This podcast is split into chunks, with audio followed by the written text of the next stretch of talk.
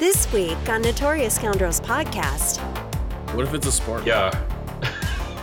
that's uh that's Luke Han and two flamers. That's what that's a spork. Welcome to the Notorious Scoundrels podcast. Welcome to the Notorious Scoundrels podcast. My name's Mike Dashesberry. I'm all here alongside David Endless Zelenka. How you doing, my man? I'm doing great. I love your energy today. Woo! And I'm also here with Kyle Orchimedes Dornbos. How are Hey, you? how's it going? Awesome, awesome. And guys, today is our pre-Adepticon cast. It's fantastic. Yay! I'm so excited.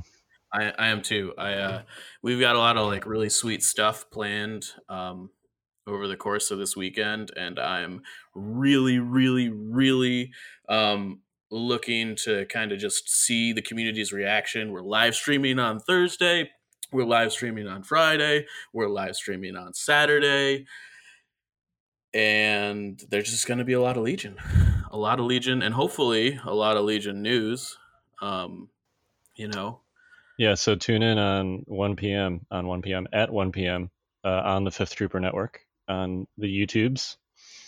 Uh, that's 1 p.m. Central Time uh, on Thursday because we're going to stream that uh, panel and whatever news it may hold. Absolutely. And after that, we've got a tournament on Friday with 64 people cont- competing to get the last few slots in what will be the biggest tournament in Star Wars Legion to date. Yep, we're going to Yeah. be covering that last chance qualifier. We have our, our booth and our microphones have been previewed on Facebook, and we'll be there in full uh, sportscaster regalia, suit and tie, and uh, we'll be really happy to bring it to all of you at a, a really awesome level. And Jay from For the Troopers has been working so hard on everything to make the stream as high quality as possible and bring um, what is doubtlessly going to be an excellent cast to everybody out there in who's listening to us in uh, Legion Land. So, thanks to Jay, absolutely, and uh, it's going to be a sweet, sweet event. It's going to be a sweet couple days. Yeah. If you haven't seen the uh the YouTube, it's like a 35 second clip of uh Jay's video that he posted, I think, to the Star Wars Legion group. It's kind of like a quick little stat clip that's going to be playing during some of the uh, the cast this weekend. If you haven't seen it, go go take a look at it. It's kind of just a sign of things to come. Um, we've got a lot of stuff uh, prepped and, and ready in that regard. So I really I I'm so excited. I'm Yeah, like, the production value is off the hook for like the f- a first time out. Like, I think I think everybody's going to be really, really pleased with what we're going to bring. So yeah, looking forward to gonna have- that for sure. Also looking forward to playing in the in the uh, high command on Saturday. That's the third the trifecta here. Is high command is on Saturday, and that will also have uh, streaming coverage. Uh, Kyle and I are going to be playing, and I'm I'm really really pulling for you, Mike, to join us. I really want that to happen. You were so dang close. I know. I, you know, at, at this point, it is what it is. It's I'm looking at this weekend as a win-win. I either get to play Saturday, Friday, and Saturday, or I get to play Friday and hang out with all the awesome people that are listening Saturday. So it's kind of I can't really lose. Um, Yeah, that's definitely true. so I, you know, um, and I'm looking forward to it. Also, um, I believe Jay is going to try and pick up the tank and the land speeder since Fantasy Flight said they're going to uh, be selling them early at Adepticon. I think the hope is to get an unboxing um, live on location one of those days so everybody can kind of get a sneak peek at what's going on. I already have a couple people who have asked me, "Hey, do you have a room in your suitcase? Can you bring me home a tank from Adepticon?" I don't know. Can you give me sixty dollars? Yeah, that's pretty much what I said. Right. as long as you pay for it. sixty dollars plus tax and whatever tip you're willing to give me? Yeah. yep. No one asked for the land speeder, sadly. so oops turns out it turns out uh, people want the they want the the real military grade hardware and they're not as interested in the technical but uh the technical of course you know dear to my rebel heart because it is after all a land speeder and luke's land speeder at that but yeah. So um clearly we're going to be talking a lot about Adepticon today. I want to hear you guys' thoughts. You know, we've talked uh, a lot about lists in the kind of lead up to LVO. We've talked a lot about lists in the follow up to LVO. Kyle, Dave, what are you guys thinking we're going to see just generally? Are we going to see a lot of the Luke Leia um, builds that we call Wonder Twins or the Veers Boba stuff? How, how, how do you guys think that's going to shake up? Do you think we're going to see more Palpatine? Uh, so I think it's going to be a lot of Luke Leia with some sprinkling of Pathfinders and Wookiees. Uh, it's going to be a lot of Veers Boba with some IRG sprinkled in there. Um, those are kind of the you know the the quote unquote like meta lists right now, um, and those are the ones that took took home the most spots at LVO. But I think we're also going to see some surprises. Um, you know, there were a handful of surprises in the top 12 at LVO. There was um, a SAB list. There was several lists featuring Han. Uh, obviously, there was Palpatine. Um, so I'm hoping we see some more surprises like that sprinkled in there. Um, and there are 12 spots up for grabs in the LCQ, uh, last chance qualifier. So there's only right now there's 20 people that have high command invites, and they're going to fill all of those spots uh, up to 32. So uh, if you're playing in the LCQ, you got a uh, a pretty good shot. Um, and I think at the moment there are eight high command invitees also playing in the last chance qualifier, and they're not going to burn any spots. So that means, in theory, you know, if all like if all eight of those people finished in the top spots, uh, you could go down as far as the 20th spot and still get an invite because they're not going to burn those, obviously. So and, and it's um, likely they're going to finish pretty high on the list considering their previous performance, I would imagine. Yeah, uh, it's funny you say that. Um, some of the ones that I've talked to basically have said that they're just going to play Jank on Friday so that they don't, um, you know, a potentially steal a spot from somebody, which of course they can't do necessarily if they're not burning any spots, but also just so they're not previewing whatever they're playing the following day. So, um, you know, depending on how many of them show up for like real practice with their real list and how many of them play some kind of jank, uh, I could see it going either way. But we're looking at you, Nick uh, Freeman. Yeah. um, Mr. And then there, and, and then there are people that uh, you know might still also bring jank to high command because that's what they qualified with in the first place. I'm looking at you, Rick Stegich. I knew you were going to uh, say Rick Stegich. here's a bomb, and here's a bomb. Mr. Jank. You know, he's yeah. got to be so excited for Sabine and Bossk. Oh my gosh, I, bombs. Like, yeah. he's already like full in on the Sabs. He's just got to be like, yeah, more bombs. And I, I think I think uh, Mr. Lupo is also playing in Last Chance qualifier. So I don't know if he's going to play Sabs again, but uh, he's certainly good at them. So uh, I hope we see some. I hope we see some off meta lists. Well, since the there's such a large number of qualifiers going through, I think that is going to lend itself to people playing janky stuff. Um, and I, like you say, especially from the people that already have their high command invite, this is a, a great chance to do data gathering. Um, you know, everybody kind of knows what's what's A tier, what really wins reliably but I think people want to experiment. They want to break the mold. They want to, you know, maybe see, you know, what else can succeed. And if the stakes aren't quite as high, and I mean, it, practically no stakes at all. If you've already got your high command invite, you can just play whatever you want, and um, that'll be a great chance for those folks who are curious about, you know, what does the rest of the range of models have to offer in terms of competitive play? You know when it actually goes into a setting where there are people who are going to play the mainstream who do have um you know who do have stakes that are going to force them to play really well you know what the what the fallout of that will be and what is what does this look like? How does this actually stack up? So if you're someone like me you know if i was playing in there i'd i'd try something crazy i'd play like you know triple flamer i'd play something you know just off the wall nuts and have a ton of fun with it and also like see, hey, well, if this went through one, I mean, I guess there's something to that, and maybe I'll keep that under my belt, you know, under my belt for um, you know, some future tournament where I'm, you know, trying to surprise the field or something like that. But I mean, I'm pretty much in agreement with you, Kyle. I think we're going to see, you know, a lot of the the primary archetypes are going to be very well represented. That is Luke, Leia, and Boba Veers and Palpatine are like the the three primary archetypes right now. Um, and then LCQ, we're going to see a wider a wider range, and then uh, all those folks who qualify, you know, those lists rise to the top, and then they'll combine with whatever the people who have been sweating high command for the last uh, several months um, have decided to train with and bring to try to conquer that tournament and take that one down. So, I mean, uh, yeah, it's gonna be it's gonna be nice, and there'll be a, a huge range of of things I think uh, during during the LCQ, and you know things will get things will get janky. so yeah. I'm looking forward to it. I, I am too. I think overall, um, we have yet to like have like a very defined tier system show up for Legion. In that, you know, in in other games like Magic or eh, other games generally, Magic's probably the most prominent one.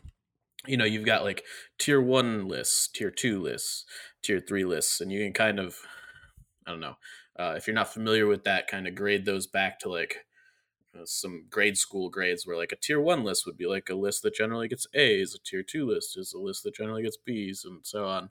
Um, and sometimes the the tier two and tier three lists are just like really good because they end up in a spot in the meta where they just beat the tier one lists for whatever reason. Um, and I think that you know there's some room. We're starting to develop enough units that you know triple flamer, otherwise known as spicy combo chicken, uh, you know, could come in and, and steal steal a tournament, which I think it would be fantastic. A and B, I think you know with 64 people from around the country and then another 32 people from around the country that have all qualified in different places. Um, I think le- maybe more so than LVO, we're gonna just see a lot of different strategies come together. Yeah, and it's funny too. I was looking at uh, the 20 high command invitees. Uh, 10 of them qualified with rebels, and 10 of them qualified with imperials. So, at least as far as like those we know of that are currently in high command, um, it's 50 50, which is Jeez. nice. It almost sounds like the game is balanced. I know, right?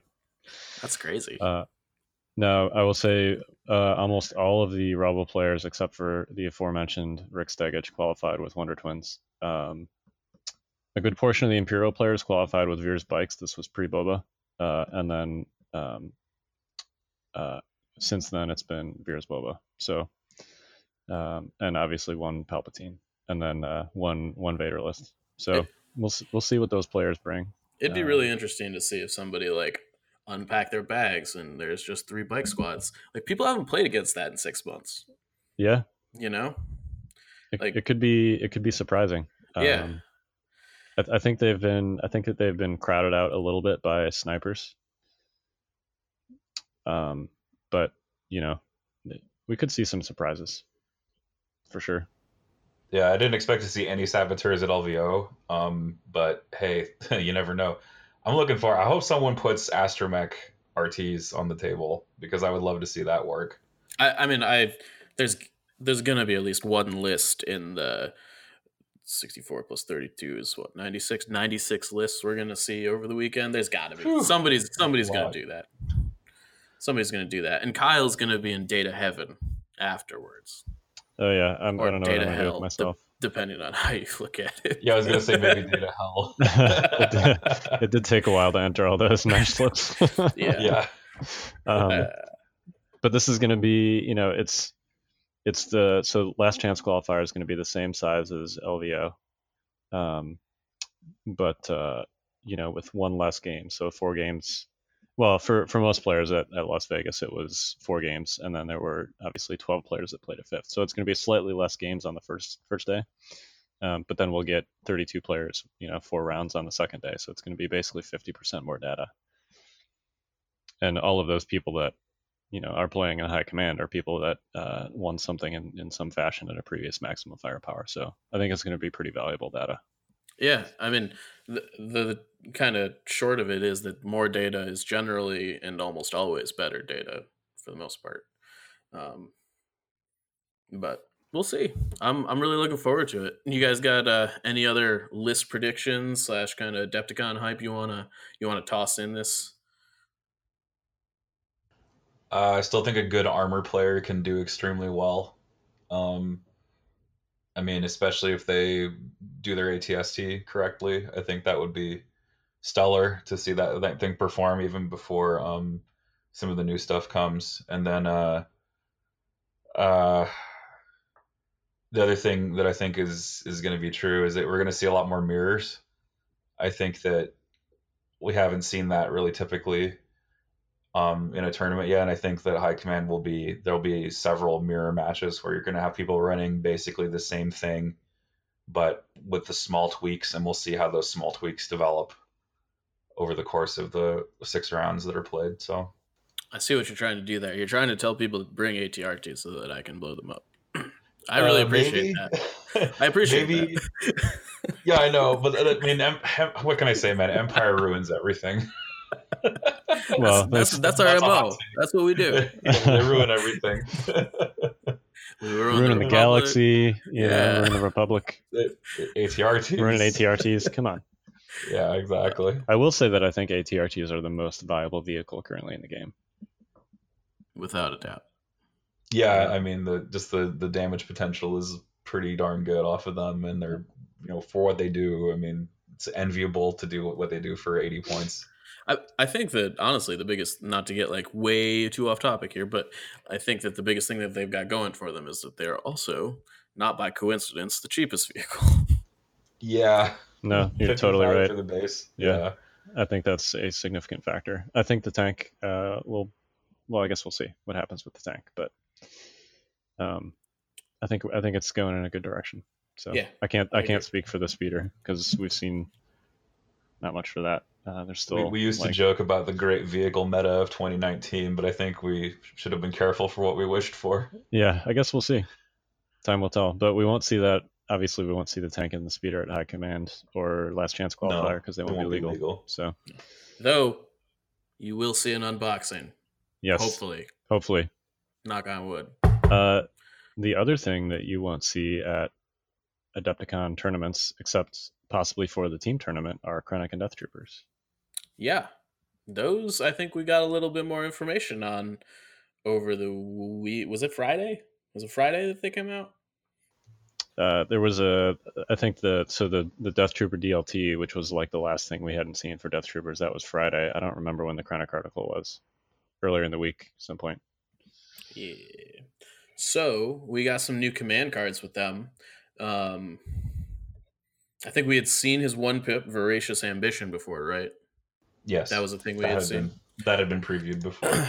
um, so we got two new ones, um, which are unique and pretty exciting. We've got his two pip deploy the garrison, uh, which puts you assign two units down to two troopers, and um, I believe each one gets a standby token or takes the standby action. How is that worded? Each chosen unit may perform a free standby action. Yeah, and that's important because Death Troopers get a free end token when they perform a standby action. There you go. Because there is a keyword for that. I don't remember what it's called. It's the same one that uh, fleets have, but it's much more useful on Death Troopers. yeah, I, I don't. I don't remember what it's called because I've literally steady. never keyword before. Uh, it's called. It's called or ready. No, steady. ready. Sorry, ready. Ready, ready steady, whatever. Go. Steady, much uh, more useful yeah. than ready. Um, yeah, um, seems good. I uh, I think I think standby gets a whole lot better when it's uh, air quotes free. Yeah, and it's coupled with an aim token that has precise two behind it as well. So you get some you get some mega value for putting those on Death Troopers, which I mean it's thematic, right? Yeah. You're gonna run Krennic with DTs and and they knew that when they designed the card, they at, being FFG. At least one. Two seems kind of expensive, but um yeah, I mean you can do two like cheapo ones with just the config, but again, like if you're if you're going full out, you know, uh, you know, the the new heavy and the F the FT sixteen is that her her call sign DTF sixteen. Yeah, there we go. Um, yeah, you, you, could do, you could do those. Sorry, I, go on. I mean, I think that uh, overall it might be a little bit premature to say that only one Death Troopers is good, considering you can fit four in a list. Um, yeah, I've seen I've seen some pretty wacky and crazy looking list designs by people in the in the Discord that I think are at a bare minimum really scary to sit across the board from. Yeah, I think. I mean, hopefully, we see this open up Empire list design a little bit more. Um, I feel like obviously Pathfinders have sort of uh, slotted in nicely to a lot of existing Rebel lists. At least they have for me. I feel like Death Troopers are going to be similar. Um, I'm having I'm struggling a little bit more with Jyn, but I think Krennic is going to kind of slot into like the existing Empire meta much more cleanly than Jyn is personally. Yeah, I mean, my hope is that you know we we've just got Veers right now. He's just kind of chilling there, hoping that somebody will come along and replace him. Uh, I, don't think Veers is going anywhere personally. I don't think he is no. either. I just I think that there's something to be said for a low cost commander who has three usable command cards. Um, yeah, for sure. So back to uh, did we? Yeah, did we talk about the deploy the garrison double tap? That's possible. Why don't Why don't you? Okay, why, why, don't we talk? I'll, I'll do that. So, so the the idea I think behind deploy the garrison. So each unit gets or each chosen unit gets a free standby action. So you get a standby token from this, um, and you get an aim token because they have ready. And then if a unit near you triggers your standby and you get a standby attack, that's outside of your activation. So you get an attack outside of your activation from your standby token, and then during your activation, you can attack again. And that's a pretty stellar thing to do if you're, say, I don't know, in the blast configuration while you're standing by. Uh, that gets kind of crazy. That's that's two aimed shots denying cover from your death troopers. It's pretty nasty. Yeah, it's pretty sick. I I think of note um, in that vein too is that if you give a standby token to an engaged trooper, uh, it's a lot harder to get that standby token off of them. Um, yeah, force push is basically your only option there. Yeah. So if you, I think, funnily enough, funnily is funnily a word? I'm not sure. Um, no, it is. It is a word. Funnily. Okay, funnily. It just I don't know. In any case, I actually think deploy the garrison is very good with royal guard Yep, because they're they're likely to be tied up in melee, and um, you know it's a it's a way to double tap them without Palp essentially. Yeah, um, but this is all kind of theory crafting at the moment. Um, let's take a look at Annihilation Looms. They're three pip. Um, this one is, I th- my gut says it's like very simple on the surface, but there's a lot of like cool and kooky stuff you can probably do with this that we haven't figured out yet. The short of it is each trooper unit gains one suppression token. If it is round five or six, each trooper unit gains one additional suppression token. Uh, yours and the enemy, which is a lot of suppression tokens. Yeah, although uh, notably, because of compel, you care a lot less about them than probably your opponent does. It's almost which I guess is the point, right? That way. Yeah, I know, right? you, you also, on top of that, if you if you don't even care, if you don't compel as a last resort, let's say you took strict orders, right, on Krennic, which is you know one of his new upgrade cards, uh, that means that those units that got face ups, you know, are removing suppression instead of rallying. Plus, the plus the Death Troopers have disciplined one, so they're removing a suppression automatically. So if you play, it, you know, say around five or six, you you hand two suppression to everyone. Your death troopers then receive a face-up order token from Krennic, remove one, and then from, from discipline, and then they remove another just automatically instead of rolling rally dice. I mean, that's pretty gross. And then everybody else just gets compelled by Krennic because they're suppressed. So the death troopers um, just it's great. They just wipe suppression out that way pretty quickly when coupled with strict orders which is what you want because they're very expensive, right? And you want you always want two actions with them. For sure. You never want to lose an action on your on your giant unit. You know. Um, this is a really interesting card. Generally, I think that it you you play it when you want to do something and you don't want your opponent to do something. This is a control card. It's like screams control. It's like the Death Star is just there, and it might as well have control printed along the top of it. I think. Oh yeah, both this and deploy the garrison are very much about controlling your opponent with with their with what they can do versus standby tokens versus suppression. Uh, blue players unite. I guess so. do you couple this with a bid? Oh, sorry, I was talking about magic. Oh, I'm sorry. Counterspell. Blue player. Counterspell. Oh yeah, uh, unsummon. Uh, time warp. yeah, yeah all those lovely cards in in blue that you just love to hate. Though I mean, to some extent, blue player in this game does that too. Um, yeah. Yeah. So yeah, what about um, what are some other details of Annihilation looms that we could suss out here? Some uh, interesting combinations we could think of. Um, I think that it could.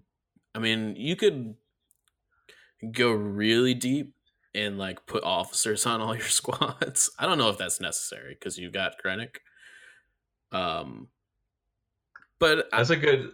Uh, sorry, go ahead. Yeah, but but I mean, like that's a possible possibility, right? I I don't know. Um, I, I think that like like doing stuff like that, like there's some interesting list building opportunities here with this that I haven't entirely fleshed out. I think you know, Annihilation looms.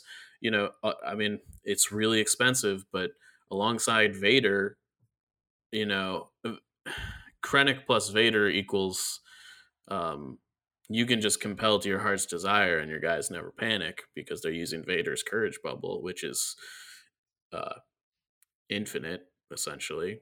Um, so they don't panic. And you can just give them 4D suppression tokens and they'll still do two things with Krennic.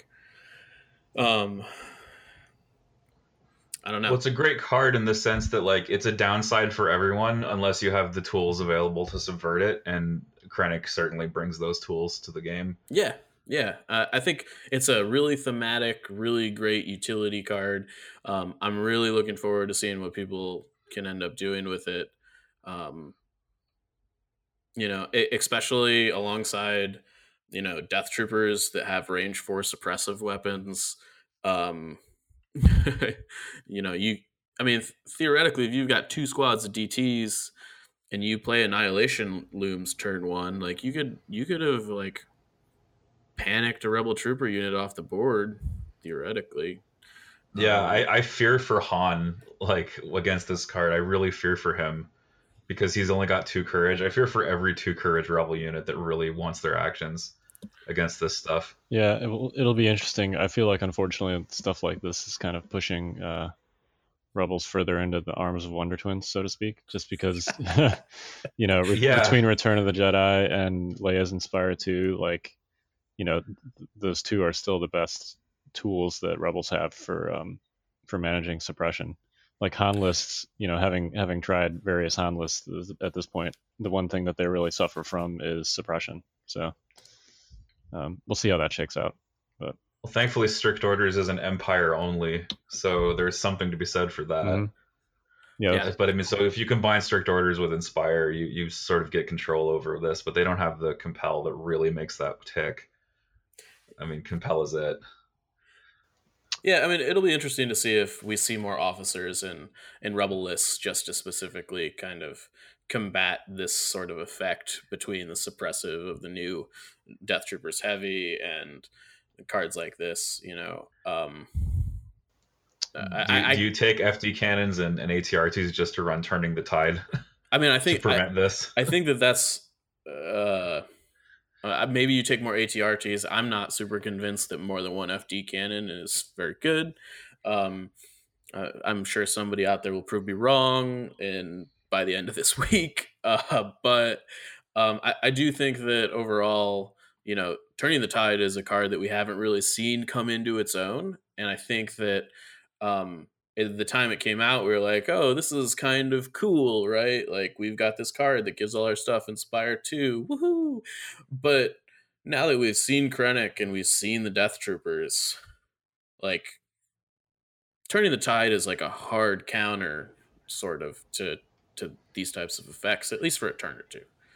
Yeah, like it's it definitely is a tool to use against it, and especially like the power level of I think these cards are starting to ramp because this is, I mean, less like entire Legion, which is you know virtually army wide, like it's command radius. This is board wide. It's a global effect. If if you're a trooper unit, and so I think that's like that's when you know turning the tide comes into play because if you if you looked at it previously and you ran Leia you're like, do I really need Inspire six? And this card gives you a chance to to use that that much Inspire to try to get your to try to you know just brute force your way through that turn. I will say, as far as like timing is concerned, you know, there are cards that telegraph themselves, like "and now you will die" and "Son of Skywalker." I don't feel like Annihilation Looms telegraphs itself in the way that other splashy cards do. Um, No, I, I think the the the clause at the end where it's like if it's round five or six, give everybody an additional suppression token is kind of a trap.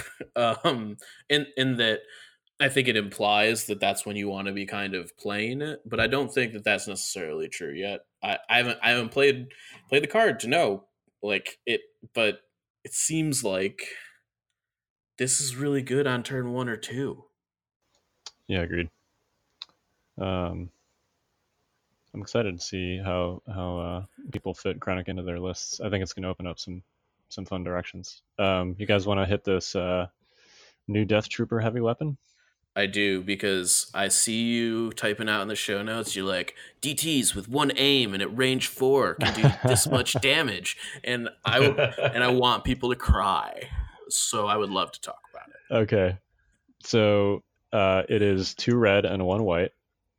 Impact 1, 34 points, range 1 to 4. So it's essentially the same as a Stormtrooper DLT, except it's got a white die on it. The difference, obviously, is it's on a Death Trooper. Uh, so that's a tougher model to begin with. But also, you know, when you're looking at things, you always have to consider the entire pool that you're supplementing. So, like a DLT supplements generally four white dice. Um, this thing in a Death Trooper unit is supplementing you know, at the most basic level, four black dice with Surge um, at range four. Uh, assuming Yeah, you're assuming you're you're giving them that config, um, and then if you bring it into range two, you know that's also you could do two white dice instead of the black dice for each mini. So that's like what is that? Eight whites, two reds, and, a, and another white. Or you probably want to throw blast in there, so that's six whites, three reds. Sorry, seven whites and three reds. Yeah. Um, with deny, denying cover. yeah. So that's pretty good. That's so gross. With Do you know what kind of with troopers these rerolls? are? You know what kind of troopers these are? They're Death death, troopers. Death Troopers. Yep. And obviously, all, all those pools have uh, four rerolls. So, um, but yeah, so the the stat that I typed here in the show notes was just essentially like the range for firepower that you can push out with this thing. Uh, if you have one aim token, which is going to be fairly easy with these guys, either because you're running them alongside Veers or they have two courage, so they're gonna gonna be able to aim.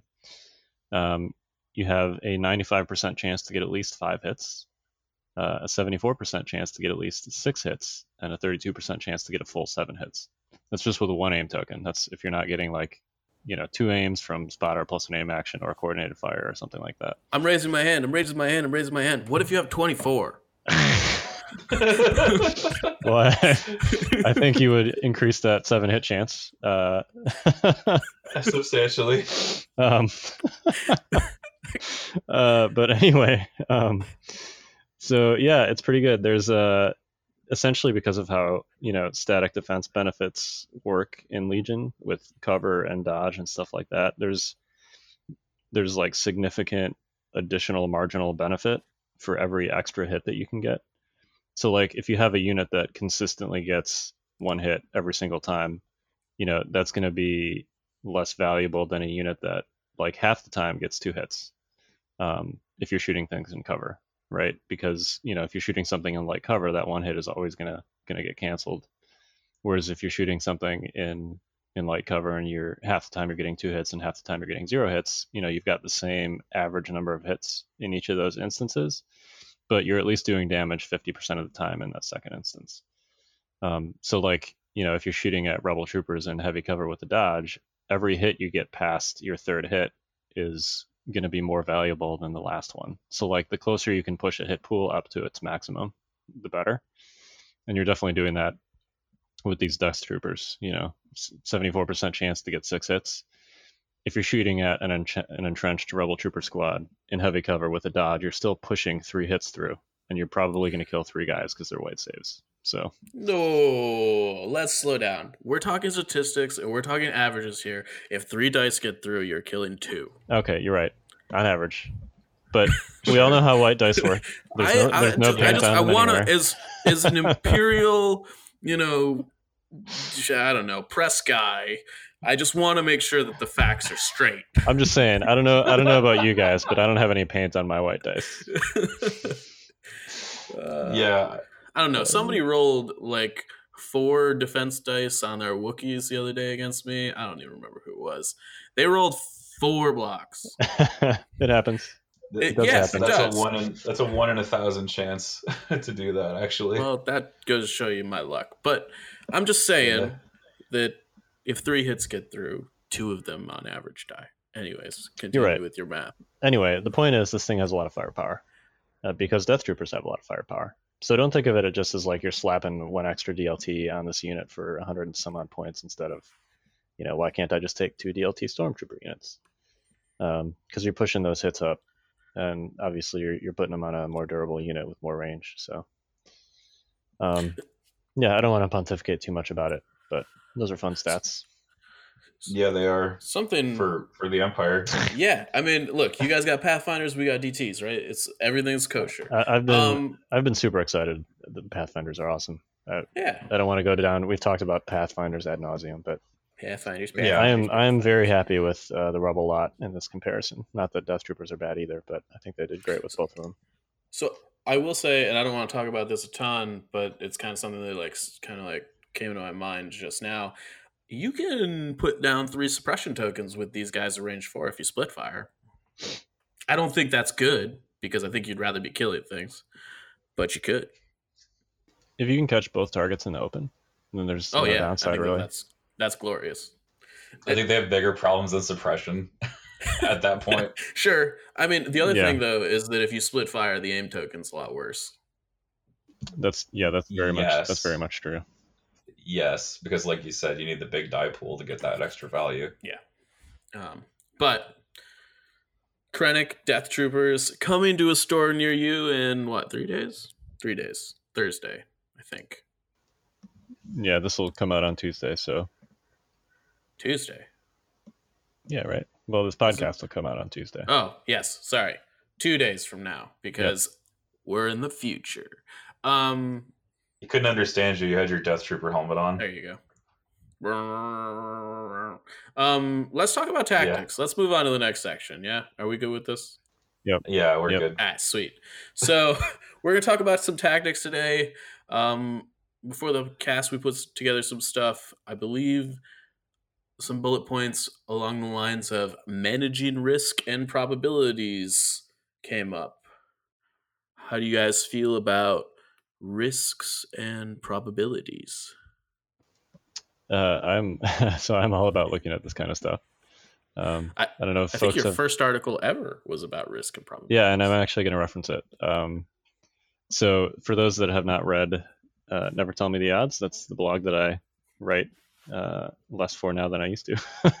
at least, at least in, in leading up to AdeptiCon. Hope is to get back to the unit guys afterwards. But um, so on that site, we look a lot at managing risk and um, you know statistics like those those uh, uh, Death Trooper numbers we just talked about. Those are from a simulator that I built. If you want to simulate attack pools and stuff, it, it takes everything through with, um, you know, hits and pierce and cover and dodge and all that fun stuff. Um, but anyway, uh, one of the key things of any dice game is is essentially fixing the dice. Like you want, you, you know that your dice are going to screw you at some point. Um, it's a long game. There's a lot of dice to roll. At some point, you're going to have a roll where you're like, man, that really should not have happened, except it did happen. So you need to prepare for that, and there are lots of ways to do that, which we'll talk about. Um, uh, basically, you want to build redundancies. You want to use, um, you know, more than one unit to do something, depending on how important it is. Uh, and that also implies that you want to focus on a select few objectives on a given turn and like make extra sure that you can accomplish those and prioritize rather than trying to do too many things at once. Um, I played a game over the weekend where I did not follow this advice, and uh, and it cost Whoops. me, uh, which I can briefly talk about um, in a minute. Uh, you also want to fix the dice by using things like aim tokens, or you know, avoid rolling them entirely by using things like dodge tokens and cover. Um, and generally speaking, you, you just have to focus. Like you, you have to decide what your priorities are, and you have to just throw a bunch of things out there. Those priorities. Um, one of the examples I, I gave in uh, this article from forever ago now is like suppose you have you know you're playing intercept. Uh, there's two stormtroopers on the objective. Um, you really need to kill them because uh, if you don't, then they're going to claim that intercept objective and, and suppose that scoring unit is the difference between you winning and you losing. Um, you've got a nearby rebel trooper squad with a Z6. Uh, suppose it's a full unit. They average four hits, right? So four hits means on a, on a red dice, that means two saves, and that means two wounds. So on average, you should kill those two stormtroopers if you shoot at them with 1d6, Z6 unit, right? Well, you only have, as it turns out, a 62% chance to, you know, actually do those two wounds because of variance, right? Like averages are not everything. Um, right. So, you know, in that case, like, would you stake your game on a 38% failure chance? I'm sure that if it was phrased to you like that, you know, like you'd you'd be pissed if you didn't kill those two stormtroopers because that's a below average result. But it's not like so below average that it's you know like a very small chance of not happening. It's actually roughly 60-40. So you just have to make sure, like in that case, that you're throwing two units at it instead of one, or if you really really need it to win, throw five units at it if you can afford to do that. So. Um, that's kind of how I think about it personally. That that's kind of similar to I think it was either last week or the week before, or maybe even the week before that, um, where you were talking about a situation where I believe you were playing Joe DePinto, mm-hmm. and you were talking about um, like killing something with Luke. I don't exactly remember what it was. Yeah, there was um, there was a um, guy with he had three boxes and I had two, and and Luke was in melee with one of those one of those guys uh, and he Luke completely whiffed. and I had taken an aim to increase my chances to kill him, but I re- what I really should have done is, um, you know, re- recovered or attacked and then left an action to recover and force push him out into the open so that I could attack him with other units. But it like wasn't in my brain that Luke was gonna was gonna whiff because what are yeah. the chances of that, right? I mean, um, it's it's a similar scenario in that except you're you're moving the needle from 98 to 99.8 instead of 62 to 90 you know right but you know if if you can do that it's still you know as as it uh, turned out in that game still worth doing um so it, those situations like that one is kind of edge case but there are a lot more situations where it's the 60 40 and you need to make it 80 20 or whatever. Um, and it's just the the the short version of all this advice is you know make sure that you're prioritizing what your goals on a given turn are and just focus like twice as many things on accomplishing those goals as you think you need to. I think um, a good a good place to kind of start in this conversation maybe, maybe not in this conversation but from you know a, a new player or somebody that doesn't really understand this concept as well as they would like is you you really need to understand what the percentage chances of your units are to do things. You need to kind of have a baseline understanding of, you know, if I shoot with my death troopers at range four, I have a 95% chance to get five hits, you know? Um, and knowing those kind of baseline stats allow you to make these judgment calls within the game of, hey, you know, in my head, I can do the quick maths and know that if this Z6 unit is firing at that squad, it's only 62%. And if you don't know that, you don't know what you don't know, you can't act accordingly. Yeah, and that's not to say like it's it's not conceivable to memorize all the probability tables. Um, no. What what is fairly quick to do is averages. You know, the the super fast way to do this is to add up all the sides of the dice that have paint on them and then divide by eight to get your average hits. You know, and then and then do what we just did, which is uh, divide by the save chance of the unit you're targeting, and that'll get you your average. And then you you you know, the quick way is just to assume that you got a 60-40 chance of of hitting that average. Um, so like for example, you know, with the Z6, if you've got a full unit, you you've got uh, five blacks and six whites so that's uh, each of those blacks has has essentially four paint on it since they don't surge, and each of the whites has two. Um, so that adds up to 32 divided by eight, and you get four hits. Um, that's fairly quick to do in your head, and then four divided by you know 50-50 uh, on the stormtrooper save gets you two wounds on average, and then you know roughly going to be for for any average situation like that. Obviously, variance makes a big difference, um, but generally speaking, you know, it's pretty safe to assume that it's going to be something close to like 60 40 or 65 35 or something like that to hit those averages. Um, so yeah, and use those probability calculators too if you're curious about some new thing that comes out, just like I did with those, you know, DLTs. Uh, David, you put sunk cost fallacy on here. What do you mean by that? I, I did. So this is um shifting a little bit away from just the straight up math and going towards um just more of the uh managing risk kind of issues. Um so there's a tendency uh, among human beings to you know look at a, an endeavor and say, well, I've already spent so much effort. It would be a shame if I gave up now. And um, the answer is uh, that is that is logically fallacious. Um, you have to actually look at uh, what the what reality is and make a determination based on the current understanding of uh, what's going to happen from the current circumstances. So uh, I'll just give a, a, really quick Legion example.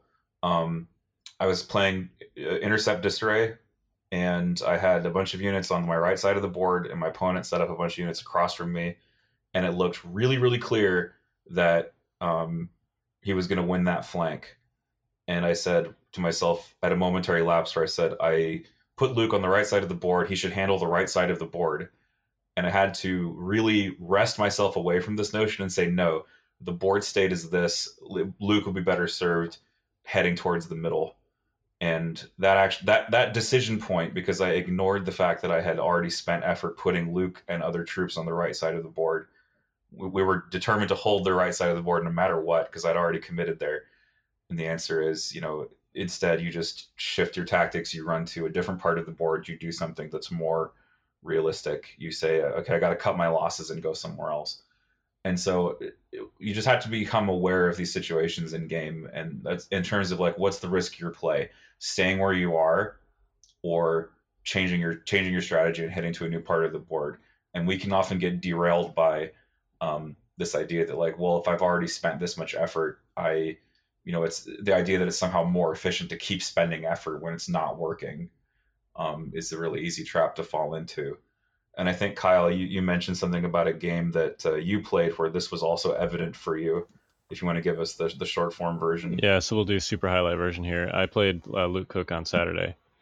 Um, and uh, he was running his, his 11 activation Veers Boba. Um, you know, with six core, three snipers, Veers, and Boba. So super efficient list. And I was doing my one that I've talked about previously, uh, Luke Leia, five core, two snipers, and Pathfinders. We ended up on Breakthrough Disarray, which is generally speaking favorable for um, Rebel players. Um, and I did what we've talked about previously in that situation, which is I basically like snarfed his uh, his one unit that he put in his far side and just started moving towards it with breakthrough. Um, but I also sort of like surprised myself with how many casualties I um, inflicted on his main main army with coordinated bombardment and pathfinders. Um, so I made kind of a greedy turn two play to like double down on that, and basically I through a combination of of you know red saves and uh, whiffs on some pathfinder dice. Um, they, I actually didn't kill anything else, but I felt like I had already committed to like, you know, uh, changing tactics instead of piling into that far zone and just having it be, you know, like a 10 to 10, me being up 44 points to kind of win. Um, I, I tried to like double down and go after those weakened stormtrooper units, and it ended up like me overextending myself and didn't work. So, um, you know, that was a situation where like after I whiffed with those pathfinders, I should have just continued with my original plan of piling into that far deployment zone. But instead, I. Well, we. Sorry, go ahead. Sorry, go ahead. No, okay. So so the idea is, I guess the core idea here is, you have you came to the game with some preconceived notions about what is a good play, mm-hmm. and you saw an opportunity to make what what could be divorced from context a good play, which is wiping out a weakened unit to get an activation off the board to score the points. But instead of focusing on what was really going to get you the win, you said, "Well, I've already spent effort here. I should I should complete the I should complete the job." Right even though it wasn't going to work out for me to actually it wasn't really going to advance my my winning play you know what i mean right so like on turn two it was a fairly low opportunity cost for me to to try and make that shift um but after i made that shift on turn two i got in my head that i need to like double down and continue shifting that way on turn three and then, and then by that time it was too late for me to go back to my original plan which probably would have worked so Ah, so you ended up in a quagmire Yes. Uh, yep. of sorts. I did end up in a quagmire. I will say that I found myself there, and, and I think that Imperial units are a little bit more prone to this than Rebel units, um, just because I think you know the Lukes of the world are a little bit more flexible than the Vaders and Palpatines. Um, but like a lot of times, if if your units aren't flexible and you're actually sunk, you you can't get unsunk. um, Yep. And and it can cause some problems. yeah, committing to a plan is is like doubly as important if you have units that are slow, like Palpatine and Vader. Yeah, That doesn't mean those units are bad. That just means you No. need to make sure that you focus on an objective and stick to your plan. like there's been many a game where I've I've ran into kind of this some similar mentality of like, oh, I made a mistake. Like Vader should not be on this side of the table. But I mean, as I'm sure many, many, many of you know, if you're ever uttering the words to yourself, Vader should be not uh, not on this side of the table. You know that he's there and he's not going anywhere else. Um, so you kind of have to make the best of a bad situation. Uh, but you guys have Luke. Yep, he's faster. yeah, he's faster. uh, but he was he was part of he was part of my quagmire um, in this particular instance, despite the fact that he's fast. So Yeah, engaging is actually pretty dangerous, um, like you say, because you know disengaging is so costly, and you know once you're engaged, you're like, well, it's probably better to try to do damage as opposed to withdrawing because they'll just tie me up again, because you can't go very far, you know, withdrawing against speed two units.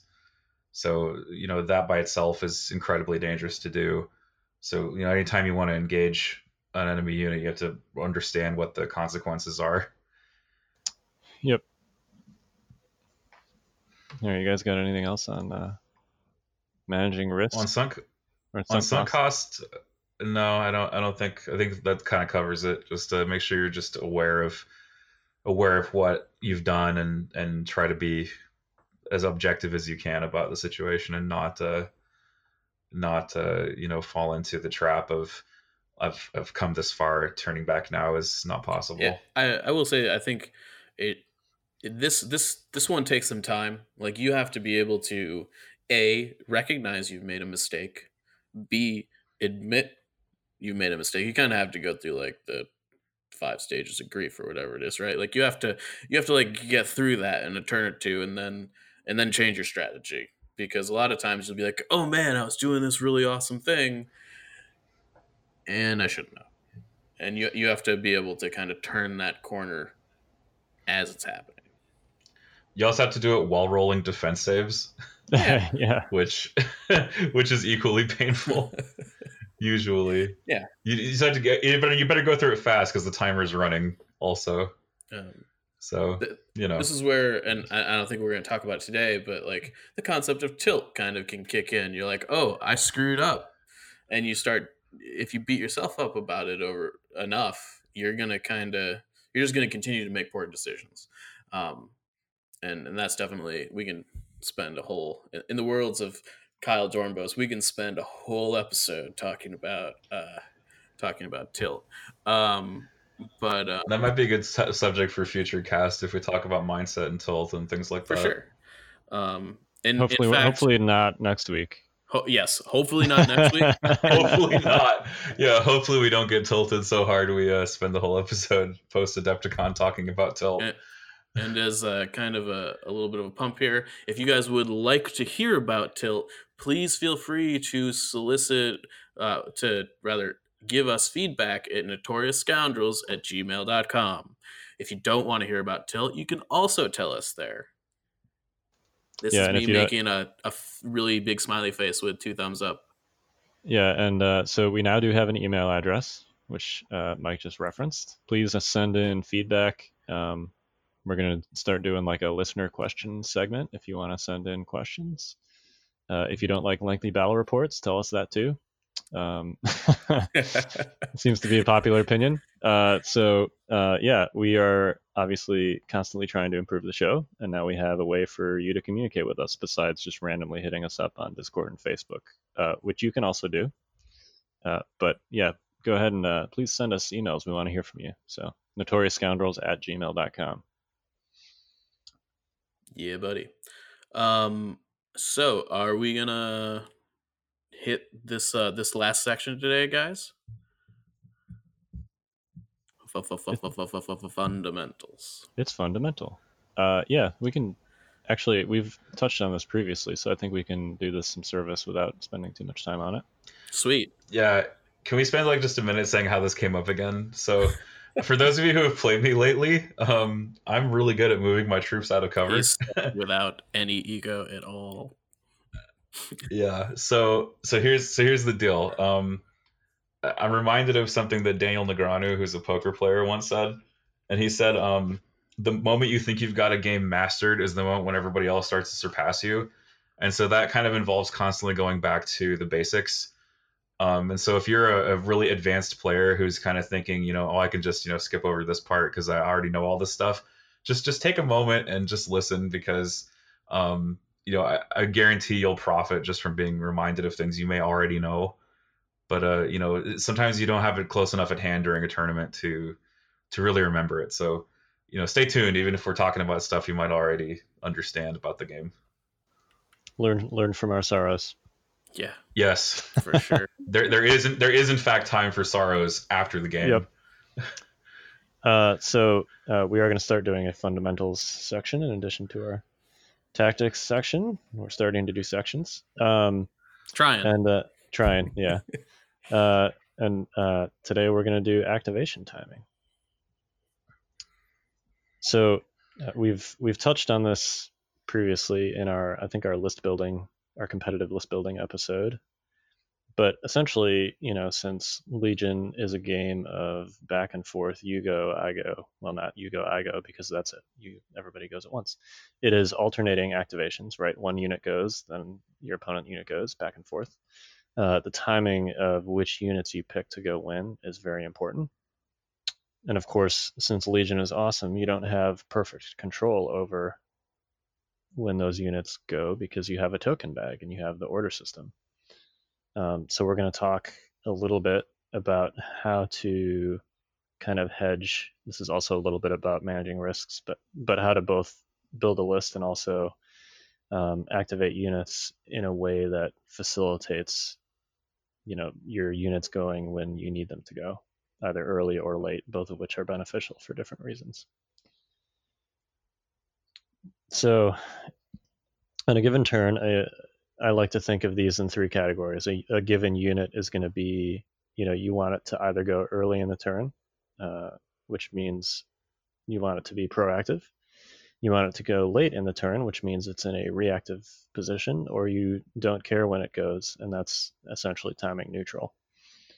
Uh, so, managing your activation order on a given turn is all about transitioning from those proactive units to the timing neutral units and then finally to the reactive units. And this is why uh, like activation count kind of uh, gets talked about a lot because it pushes back how many reactive units you can have at the end of your turn compared to your opponent. Like if your opponent has eight activations and you have 11, then even if you go first, you still got three units that are going to go, you know, back to back to back uh, after your opponent gets to do their last thing. So, um, you know, there's not like a set number for how many activations you should have, but it seems like these days most competitive lists have 10 or even 11. Yeah, I'd say you should definitely have nine. For sure. Yeah, I would, And you better have a darn good reason for going below nine, like you're running a fully loaded ATST or Palpatine or what have you. Yeah. Even either of those things you can get 10 activations with. Yeah, thanks to snipers. Yeah, thanks to snipers. Yeah, or E-webs. Take your take your pick. Either one's pretty cheap. pew pew pew.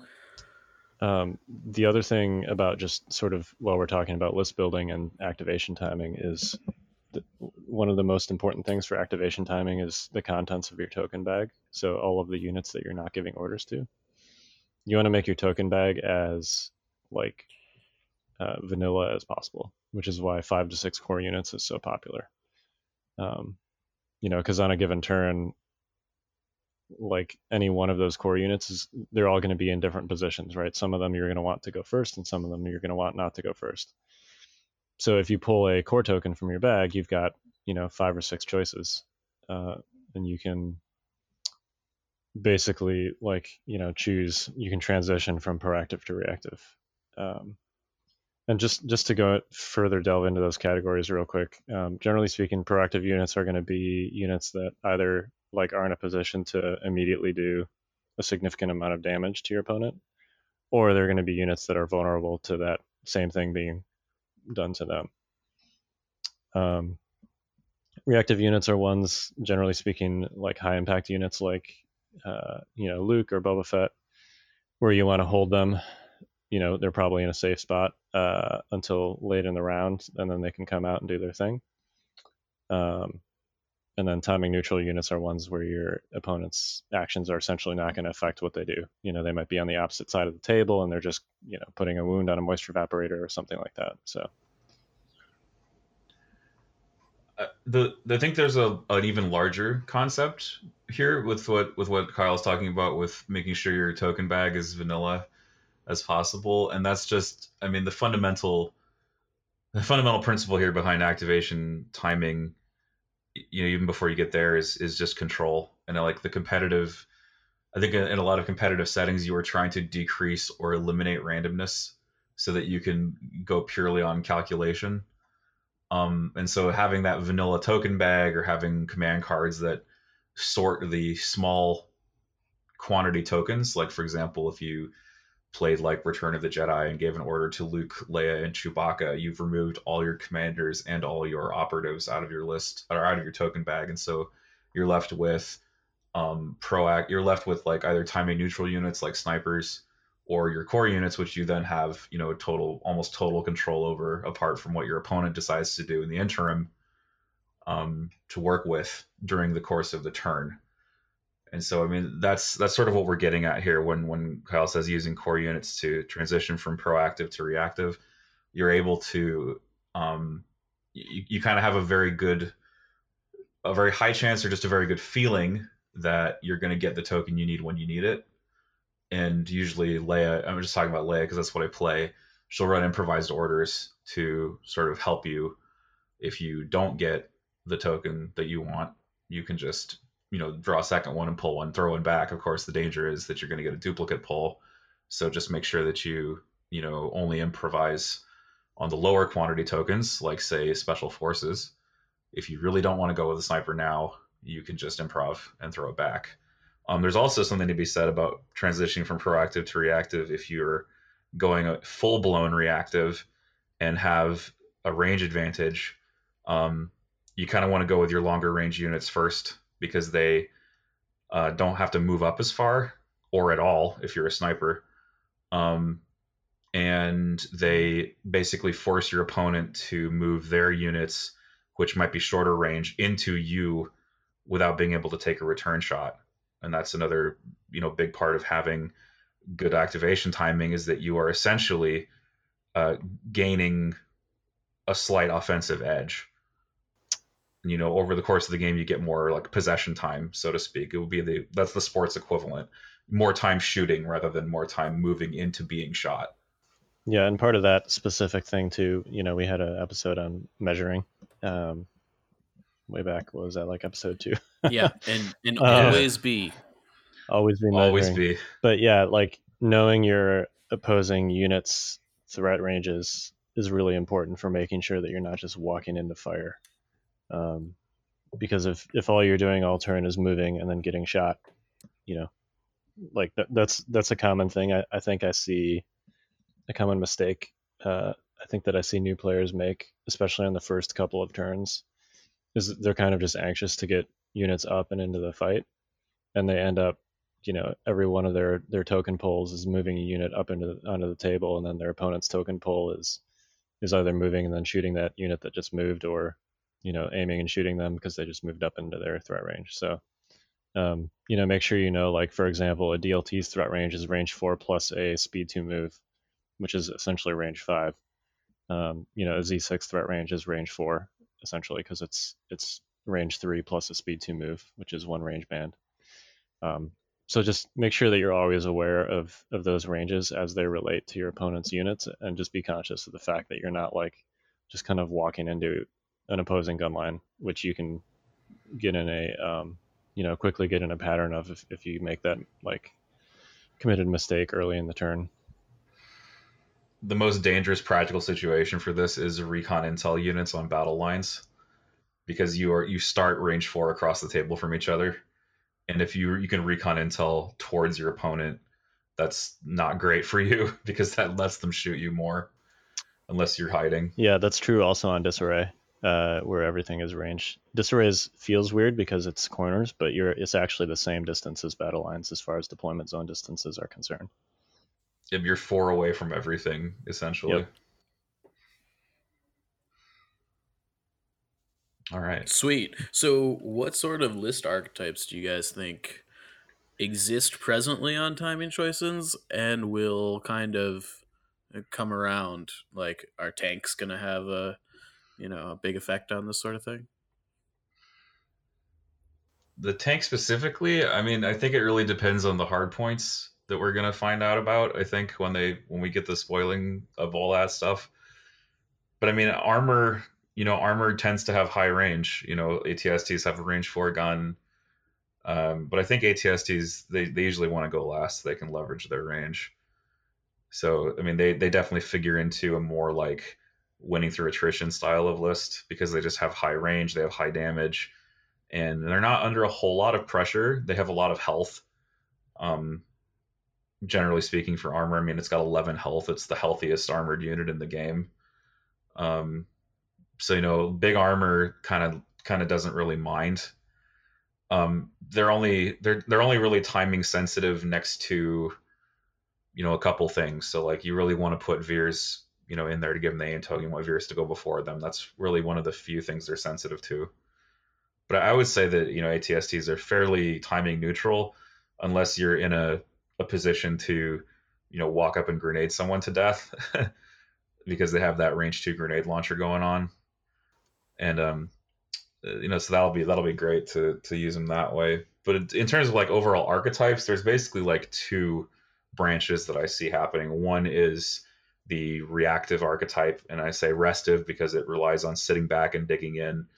They're kind of high activation count lists that just try to get as many of those free shots as possible at the end of the round to make a deliberate effort to go second in the round. Um, and they just try to win through efficiency and attrition. So, you know, any sort of Z6 spam list that you run into, any sort of like DLT spam list, they're just trying to out efficiency you and leverage range. And then the second archetype is the sort of proactive you know, possibly lower activation counts that are winning through just timing and timed attacks. So, for example, triple flamers uh, from ATRTs, uh, two Wookiees with reckless diversion to protect them, uh, triple bikes that are trying to go last and then go first to alpha strike one or two units off the board and cause a snowball. Um, things like that. So those are kind of you know archetypal, and so when you when you run into you know a list across the table from you, you kind of have to make a determination based on what they've brought. You know what what are they going to try to do to me? And and I think some of the best lists have elements of both. Like for example, Royal Guards with um uh what do you call it with pull the strings. They have that timing element as well as the rest of element because they have the four DLTs with that can also pull the strings and be more efficient that way. So you sort of have to you know realize you know what the role is of each unit and some lists are trying to go all in on this reactive side some lists are going all in on the proactive side and and there's a lot of in between and you have to recognize which which is which. Yeah and it's not always obviously the same from one turn to the next either like that list that we've talked about previously spicy chicken combo which is han chewy and a bunch of flame atrts on the first turn you're in a reactive posture because you don't want to wander into your opponent's anti-armor units but then pretty much every turn thereafter, your your ATRTs are going to be proactive, right? Like you want to burn as many things as possible before they die. So, um, you know, some unit, some lists have units that don't care as much about this than others. Um, and I think you know the the two lists that we talk about a lot, Veers Boba and Luke Leia, are so successful because they have so many flexible units that you know can be effective going early and going late. Um, but you can definitely win with with lists that you know are skewed one direction or the other. Um, it's just it's a playstyle thing. Yep. And in terms of how that relates to your timing, it's also like you have to know which units are under threat because you, ha- you once you have a sense of what your opponent is, is desiring to do to you, you can then adjust, and that will become apparent as the board kind of develops, as the position develops, so to speak. You know, isn't it just destruction? What they desire to do to you? At, at bottom, but how you know what implements they choose. Are they gonna? Is it a fork or a spoon? Mm, I don't know. mm. Or a very short fork. Right. What if it's a Yeah. spork? that's uh that's Luke Han and two flamers. That's what that's a sport. All right. Speaking, of, speaking of sporks, my two-year-old has led me to rediscover the awesomeness of the spork. I haven't seen a spork in a really long time, frankly. Probably since like elementary school, which would make sense based on your. They're pretty awesome. Let me tell you. Yeah. I, I have a metal spork on a keychain for camping. There you go. Super useful. You learn something new about people every day. All right.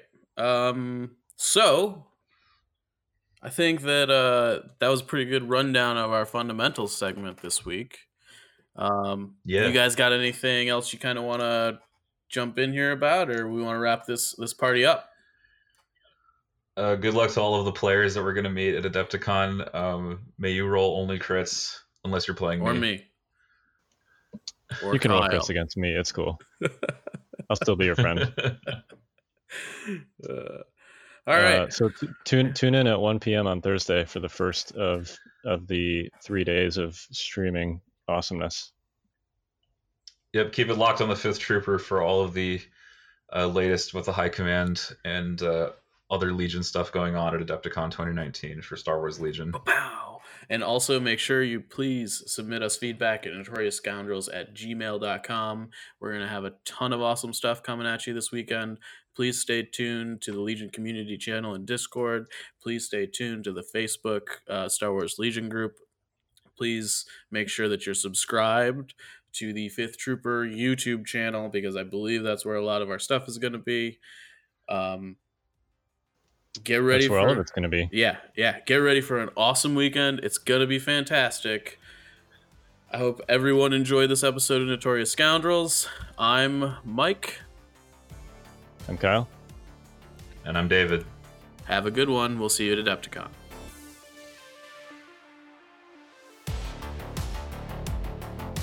Join us next time for another edition of the Notorious Scoundrels podcast.